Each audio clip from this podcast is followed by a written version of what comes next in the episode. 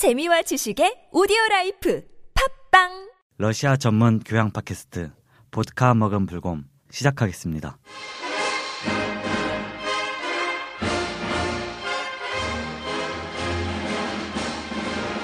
네, 안녕하세요. 이의찬입니다. 시베리아 횡단하면 열차만 생각하시는 분들이 계시겠지만 자전거와 히치하이킹으로 블라디보스톡에서 동유럽까지 페달을 밟아서 달려간 박하늘 군을 잠시 후에 만나보겠습니다.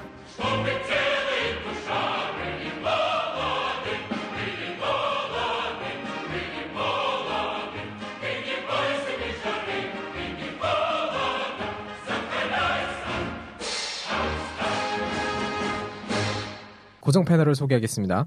네, 안녕하십니까. 박경환입니다. 오늘도 방송 한번 재밌게 같이 함께 하도록 하겠습니다. 반갑습니다. 네, 안녕하세요. 러시아 최고의 강사 모스트입니다. 그리고 오늘의 게스트 많은 분들이 참 궁금해하시는 분이신데 박하늘 군을 소개하겠습니다. 안녕하세요. 자전거 타고 러시아를 횡단하여 동유럽까지 간 박하늘이라고 합니다. 저희가 파악한 바로는 26살이시고요. 예, 맞습니다. 26입니다. 도시계획학을 전공하고 있는 대학생입니다. 저는 2010년에 대학교를 입학해서 그리고 1년 뒤에 군대로 해군을 다녀왔습니다. 제가 해군을 다녀온 이유는 이렇게 넓은 세상을 보는 걸 좋아해서 해군을 간다면 배를 타고 어디든 갈 수 있다는 이런 생각이 있어가지고 해군을 지원하게 됐고 그 뒤에 2013년에 전역을 한 뒤로부터는 갑자기 여행에 맛이 들려가지고 이곳저곳 여행을 하기 시작했고 업적이라고 하긴 좀 그렇고 한 일로 보면은 우선 무인도 나홀로 여행, 고무보트 타고 금강 일주, 염전 알바, 그리고 울트라 마라톤 100km 완주, 철인 3종 경기, 마라톤 풀코스 2회 완주 뭐 이 정도 아. 경력이 있습니다. 해군을 예. 전역하셨어요. 예, 제가 세종대왕함을 탔습니다. 제가 원래 그 배를 타게 된 이유는 세종대왕함을 타면은 외국을 갈 수 있다는 그 얘기를 듣고 배를 타게 되었는데 잘못 탔어요? 예, 결과적으로는 좀 잘못한 것 같습니다. 예. 제가 타기 바로 직전까지 세종대왕함은 하와이에 림팩 훈련차 갔다 오고 제가 간 뒤로부터 이제 그게 없었어요. 그래서 해외를 갈 수 없었고 열심히 배를 수리했죠. 이번에 횡단을 하시기 전에도 네. 러시아를 다녀오신 경험이 있으신 것 같은데 예. 언제 어떻게 가셨는지 한번 예. 말씀을 해주세요. 제가 2년 전 딱 지금 이맘때 러시아를 처음으로 여행을 하게 됐어요. 제가 길을 걷다가 여행사 앞에서 뭐 러시아를 배 타고 간다는 그런 광고를 보았어요. 그래서 처음에 신기했죠. 어떻게 러시아를 배 타고 가지? 그래가지고 인터넷에서 찾아봤죠. 블라디보스토까지 동해항을 출발해서 배 타고 왕복 한 30만 원 정도 들여서 갈 수 있다. 그래서 그때 아 그래 한번 가보자 해서 처음으로 가게 됐죠. 결정적으로 자전거를 타고 에스토니아까지 횡단을 해야겠다라는 결심을 하게 된 계기가 있나요? 작년 5월 달에 에스토니아 탈린으로 교환학생이 선발이 되었어요. 제가 신청하게 된 이유는 그러니까 러시아어도 배우고 유럽에 가까우니까 여행도 하기 쉽다고 생각해서 신청을 하게 됐는데 그 선발이 되면서 이제 방학 때 여유가 있잖아요. 그래서 처음에는 유럽 여행을 하려고 했어요. 유럽에서 자전거 타고 뭐 유명한 국가들이라든지 도시 이런 걸 보고 그 다음에 이제 탈린으로 갈 생각이었는데 근데 생각해 보니까 그건 누구나 할 수 있는 일이라고 생각했어요. 어, 그래서 색다른 여행이 없을까 이렇게 생각하다가 아 에스토니아 탈린까지 자전거 타고 가보면 어떠겠나 해서 그때 떠오른 게 바로 계획을 짜게 되었고 실천을 하게 된 거죠. 평상시 자전거에 관심이 있었어요. 자전거에 큰 관심 없었어요. 그냥 동네에서 학교 갈 때 타는 정도. 자전거 여행을 결심하게 되고 그 뒤에 이제 인터넷으로 정보를 얻기 위해서 네이버로 이렇게 검색을 해봤죠. 혹시 누가 먼저 간 사람이 있나 이렇게 찾아봤는데 자료가 안 나오는 거예요. 그래서 구글로 해서 이렇게 찾아봤는데 그쪽에 외국 쪽에서는 자전거로 시베리아를 횡단한 사람이 몇 명 있었어요. 어, 예. 아 그리고 유튜브를 통해서 그걸 찾아봤더니 누가 자전거로 러시아를 횡단해서 그걸 동영상으로 올려놓은 게 있더라고요. 한국 사람으로서는 아직 그렇게 자전거로 갔다 온 뒤에 후기를 올리거나 영상으로 이렇게 촬영해서 올린 사람도 없고 또 책으로 낸 사람도 없고 해서 제가 한번 해보고 싶어서 결심을 하게 되었습니다.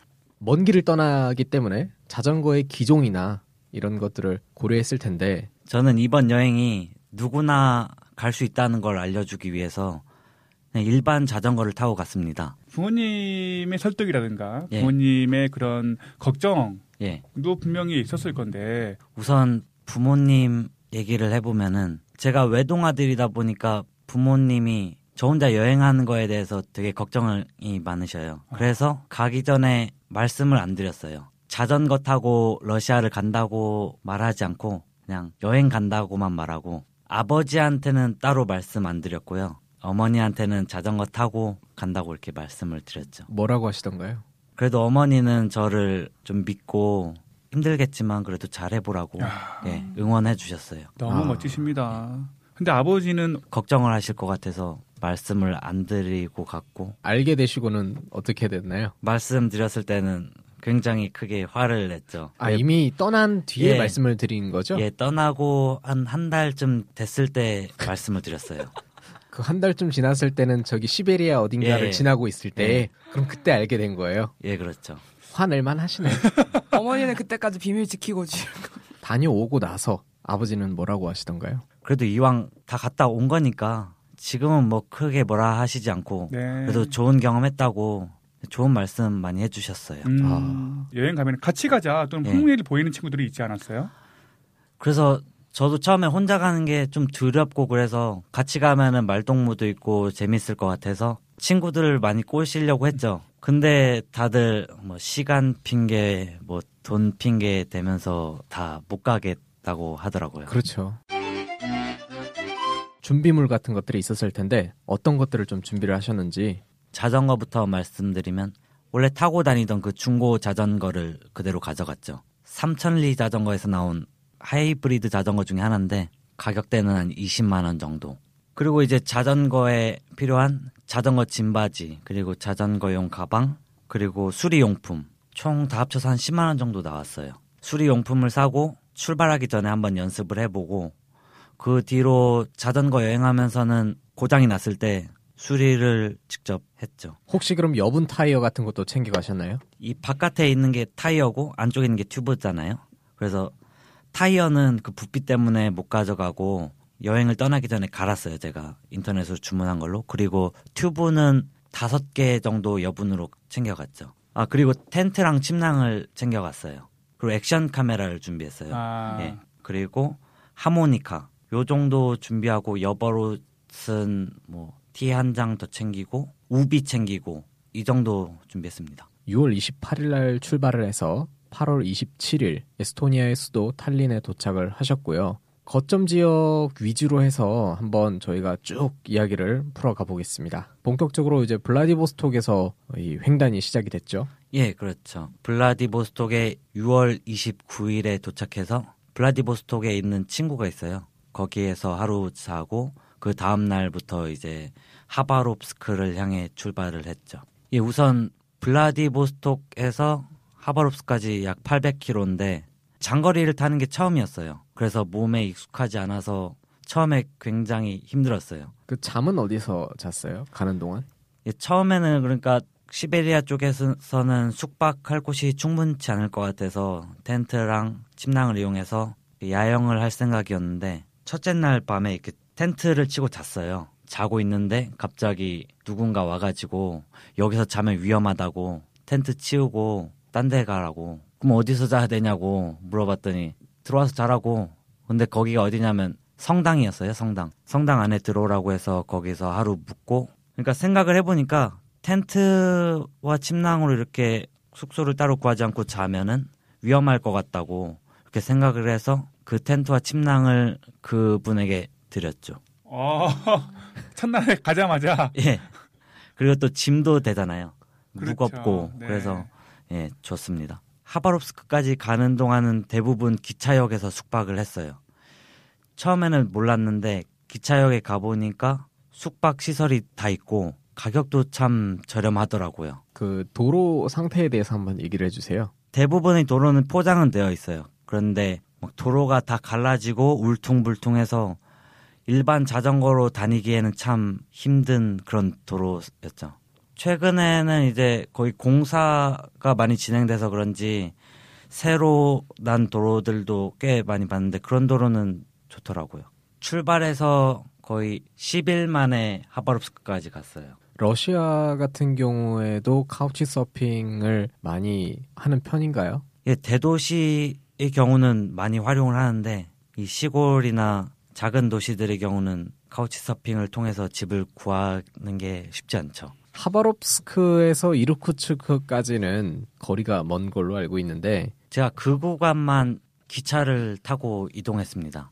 제가 원래 처음에 원칙을 세운 게 있었는데 교통비는 절대 쓰지 말자. 이 원칙을 세웠는데 이게 안 될 것 같더라고요. 제가 시간도 두 달로 만 킬로를 이동하기에는 짧은 시간이고 또 그 구간이 사람이 아주 드물게 사는 그런 지역이라고 하더라고요. 그래서 그 구간만은 기차를 타고 이동하기로 결정을 했습니다.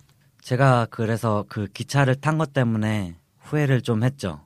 이 자전거만 타고 가면은 더 대단하게 보일 수 있는데 기차를 한 번 타가지고 하나 아쉽죠.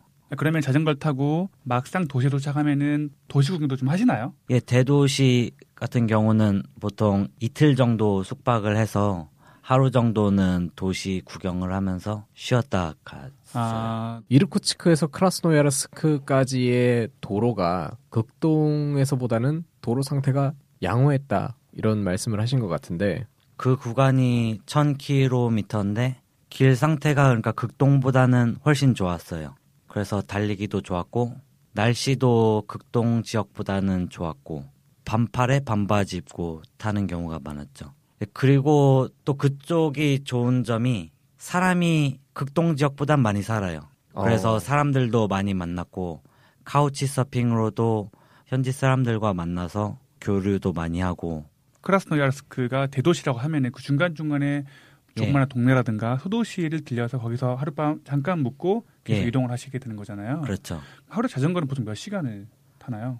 보통 아침 9시에 나와서 6시쯤까지 정도 타요. 그러면 아. 하루에 한 9시간, 뭐 많으면 10시간, 11시간까지도 타고 평균 하루에 몇 킬로를 가야 된다라는 예. 그런 기준을 세웠었나요? 보통 100km로 잡고 그러니까 다음 목적지를 우선 찾아요. 그러면은 그 구간을 보통 100km 내외로 잡고 이동을 하죠. 근데 도시가 없으면은 더 많이 가면 150km까지도 갈 수도 있고 좀 적게 가면은 한 7, 80km 가는 날도 있고 뭐 이런 식으로 갔습니다.